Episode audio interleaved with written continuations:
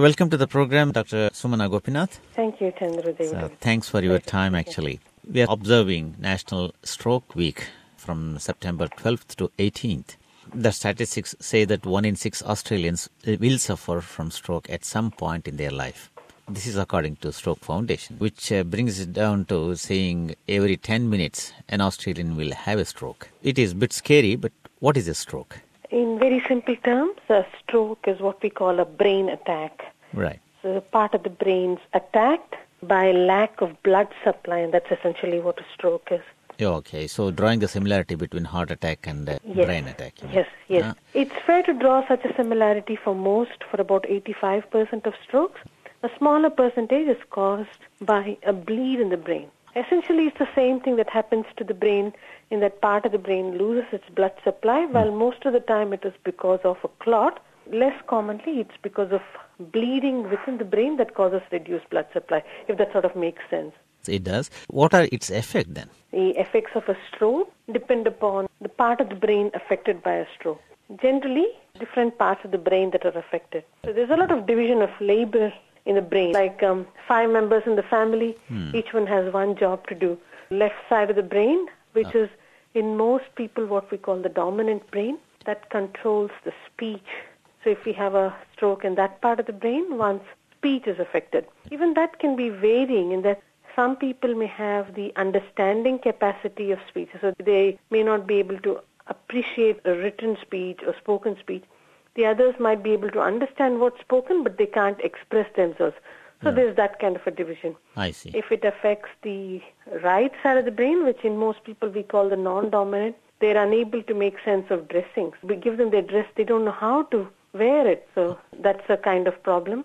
In certain strokes, vision is affected. If it if a stroke affects the back of the brain, that's the part that governs our sight, our perception of sight. Right. So that is affected. So there's, depending on the part of the mm. brain that's affected, these different faculties of our uh, life can be affected. Oh, okay. From what you said uh, before, uh, depending on how the brain is attacked, Mm-hmm. so are there different types of strokes? What I mentioned earlier, yes, there are different kinds. Strokes may be classified. You may recall that I said most strokes are caused by clots. So these are what we call ischemic strokes or lack of blood supply strokes. Right. The other ones are called a hemorrhagic stroke or a bleed. So they can be bleed in the brain. So uh, uh, the part of the brain just near the bleed loses its blood supply, and hence that's called a hemorrhagic stroke. So when we talk about an ischemic stroke, it means there is a clot in a blood vessel supplying blood to part of the brain, and that causes an ischemic stroke. There are two kinds there too. Imagine there is a blockage in a pipe somewhere. Now the blockage can gradually grow in the tip of the pipe where uh, it's attached to the brain, Right. or there could be a blockage further down somewhere elsewhere, along there, yeah. and it, it throws off like a little shower, throws off a little clot. Right. Clot is a particle that can block the blood vessel.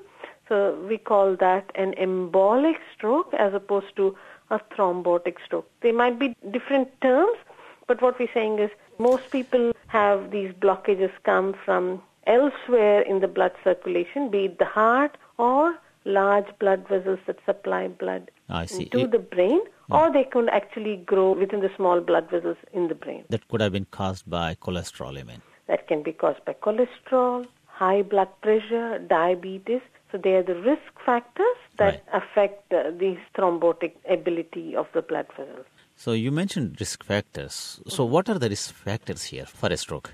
Again, risk factors, we have some risk factors that we have a control of and some that we really can't do much about. Let me talk about those uh, Which controllable or reversible ones. All right. Hypertension is the most important risk factor for stroke. No- blood pressure. Yes. If hypertension or high blood pressure is not well controlled, it damages blood vessels and that leads to the formation of blockages. So it's very important to control your high blood pressure. Uh, the other risk factors are high cholesterol, which does something similar. Smoking is a very important form of reversible factor for stroke. Diabetes lack of exercise, these are other factors. Right. Obesity and uh, overweight, these are all reversible risk factors. to So when you say when you say reversible, it means if the person is indulging in all these activities, if he can stop it, Yes. so he would be lessening his risks. Definitely, definitely would reduce Right. the risk of a stroke. And it's important, in the same token, to ensure that the blood pressure is one controlled. If one is known to have a high blood pressure, then taking enough measures to get this checked, keep them under control with medications. Right. Exercise also, regular exercise can help you reduce your blood pressure. Right. All that would be important. Similarly, alcohol also.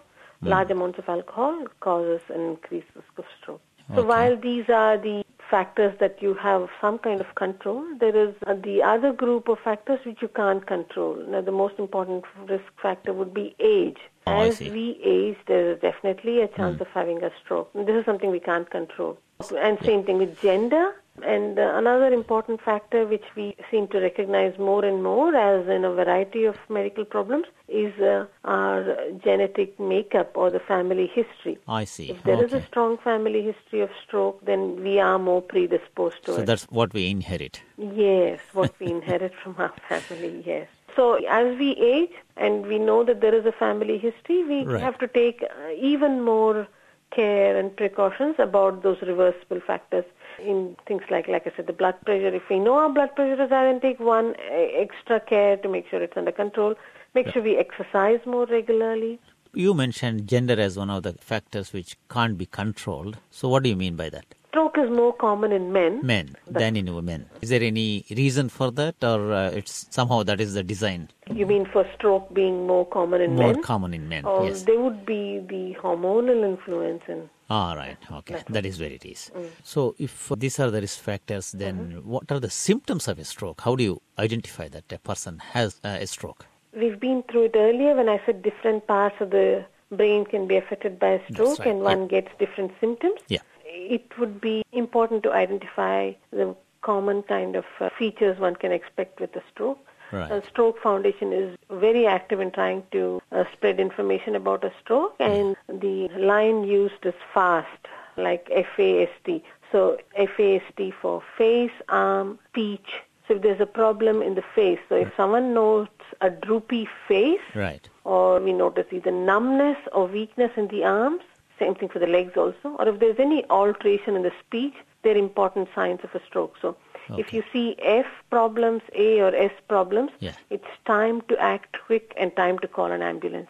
So this is very briefly one can say these are the important factors in a stroke, but uh, the other features one should recognize apart from weakness in the face, asymmetry, drooping in the face, Right. weakness or numbness in the arms or legs, any kind of speech problem, any dizziness, undue vomiting, seeing double, anything that is not in keeping with someone normally, Yeah. um, one should be aware that this could be a stroke.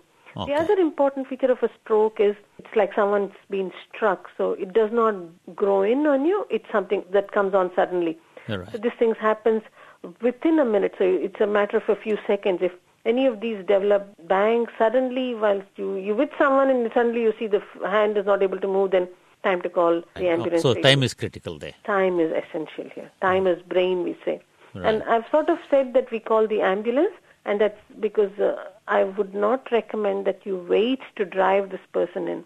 It's critical and essential to salvage the damaged brain straight away. Right. So okay. there's no time to wait. Best to call the ambulance straight away. So it's better to wait for an ambulance than yourself driving the Yes. person to the hospital. Yes. There might be measures that uh, the ambulance will fix it, start stating, yeah. Doing straight away. For instance, the blood pressure is too high or too low. That can be addressed whilst uh, the ambulance is driving this person to the hospital. So it's um, important to get seek some kind of medical help straight away. That is important also because although this immediate stroke treatment has been available for a few years, we are uh, trying to reach this out to the public more and more often that uh, there are uh, clot busting therapies that are available in most hospitals in the Sydney metropolitan area. So one has to have an urgent scan to make sure this kind of treatment I'm talking about is Yeah. for the clot strokes, not the bleeding kind of strokes, for the ischemic strokes. There is what we call a clot busting treatment available. Right. Um, when someone's uh, develops a stroke and is taken to the hospital, most hospitals in Sydney, uh, at least the large ones, they have um, a stroke team ready to treat the patient straight away. Right. An urgent scan is done to ensure there is no bleed, and then uh, this person may be eligible to have what we call a clot busting treatment. Now, the clot busting treatment, uh, like the word, is almost self explanatory burst the clot. But it's important to get this treatment within the first four and a half hours after a stroke. Within the first four and a half So that is a critical time. That yeah. is a critical time. You are referring to bursting the clot. Yes. So which means removal of that clot. Well, uh, not really. system. Not really. No? So clot busting therapy is this medication is given Right. and it dissolves or breaks the clot into smaller Break bits. Ah, so but that if it- that does not work, there may be another option where there are uh, specialist radiologists or Right. the people who deal with X-rays and so on. They're called interventional therapists. Right. They can actually put stents into the blood vessels within the brain Right. and draw out the clot. It is uh, a little more time consuming and um, uh, there's more expertise needed. So if the clot busting fails or if uh, people are not eligible for clot busting therapy, Right. they may be eligible for this clot retrieval or taking out the clot. While there is a little more time for this clot retrieval, the earlier the therapy is done, it's better. In the long term, the sooner we get on to all this, much better for the brain. There's less damage to the brain. Okay. Any time lost can be critical, Critical. brain loss otherwise. I did mention that this comes on quite suddenly, but there might be several occasions where a person wakes up Right. and is known to have a stroke. So you haven't seen that it's come on ac- acutely. Ah. You don't know when it's developed. It doesn't matter. Even in such case, it's best to seek attention straight away. It's better to overdiagnose and to seek treatment. It's okay to be told that it's not a stroke and it was something else. We shouldn't presume that it isn't and not seek Yeah, help. it's better to act immediately. Yes. How can we prevent it? Okay, so prevention of stroke is by looking into those risk factors and Right. what we do to try and prevent them. So mm-hmm. we remember the list of risk factors we went through. We spoke about high Exactly. blood pressure, mm. cholesterol, and diabetes. These can all be controlled with medications in addition to lifestyle changes. So the lifestyle changes one makes for cholesterol is change in diet. For diabetes, it would be changing your diet, modifying your diet, getting an exercise regularly. Same Right. for high blood pressure. Okay. In addition to lifestyle changes, we look at medications. Of course, I also mentioned the smoking and the alcohol and being Yes. overweight. Those also have to be. Now, these are all addressing the risk factors. Right. Now, once when in people who've had a stroke, we look at regularly giving them blood thinning medications. Right. You've heard of aspirin commonly. Yes. Yes. So if one has uh, had a stroke because of a blockage or a clot, we regularly introduce. It's very important to take these blood thinning tablets, aspirin being one of them, the commonest we use. to prevent the clot. Mm. Finally, is this fatal? Strokes can be fatal. For It sure, can it be. can be fatal. Yes. All right. Okay. They say even um, the stroke uh, victims may not live for long. Is that true? Okay. So when I talk about fatality of strokes, uh, so the question what you're asking me is that when is a stroke fatal? Yes. Fatality can occur at the time of the stroke if stroke affects part of the brain that control your heart rate and your breathing, those kind of strokes. So if it attacks Okay. the vital centers, then hmm. it's fair to say that it can be fatal straight away. Straight That's away. why I hmm. also need to work on stroke straight away. Right. Okay. Now, if this does not kill people straight away, right. then depending on the size of the strokes, one has a large deficit. So there can be a large stroke can affect one side of the body. So person loses the function of the arm and the leg. Right. Whilst waiting for rehabilitation and recovery, hmm. the critical time period for a couple of weeks might be when the person who's had a stroke is more prone to chest infections, urine infections, those kind of problems. And ah, Okay. those, if not controlled, can lead to problems. It's not uncommon for people to have problems with swallowing. So they've got to be fed through tubes because you feed them directly to the mouth. They could have food go into the lungs and cause pneumonia and so on. That can also lead to fatalities. So those complications can lead to death. In the longer term, yes, stroke can lead to fatality, yes, but if we control the risk factors and we avoid these complications, potential complications of the stroke, we can try and uh, reduce the fatality. Okay. But the long term So is the- yes, there's certainly some fatality with stroke if you take the Yeah, because of the reasons. Yeah, that, Yes, yeah, you yes. explained. Yeah, Stroke Foundation is uh, promoting this Yes. National Stroke Week from September 12th to Yes. September 18th. So to create an awareness among uh, the communities. There are several stroke groups in different localities.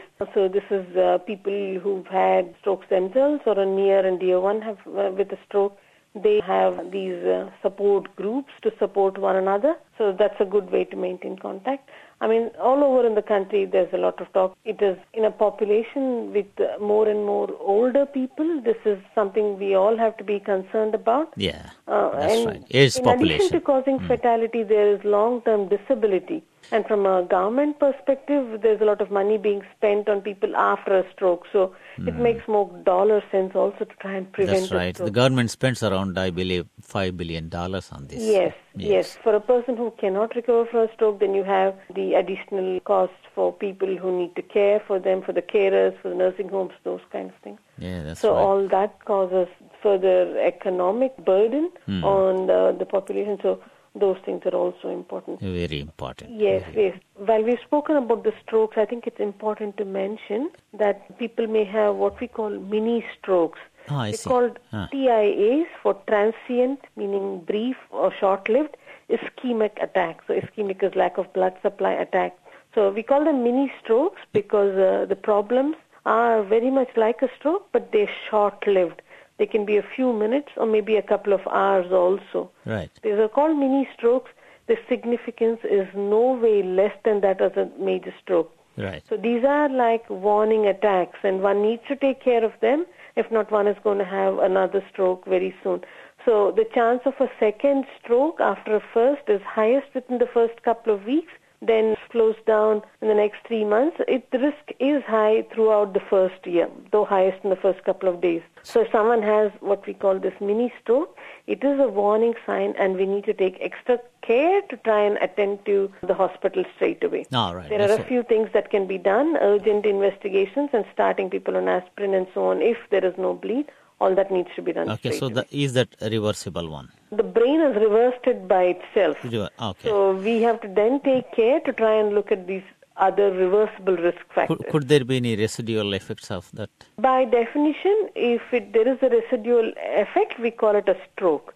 Oh, if I there see. is no residual effect, then we call it a mini stroke or Ah, a transient ischemic attack. Ah, thank you So very any much. Any of your uh, listeners, I think they should, uh, they could feel free to look at the Stroke Foundation website. There is uh, plenty of material available, or any of the nearest hospitals. I'm sure there's plenty of people willing to give information, Right. and there might be these local sp- stroke. Yeah, of course, they can always uh, talk to their GPs also, Yes, isn't it? yes. So thank you very much, Dr. Sumana Gopinath, for uh, time. It's a pleasure, Chandra. Thank you very much.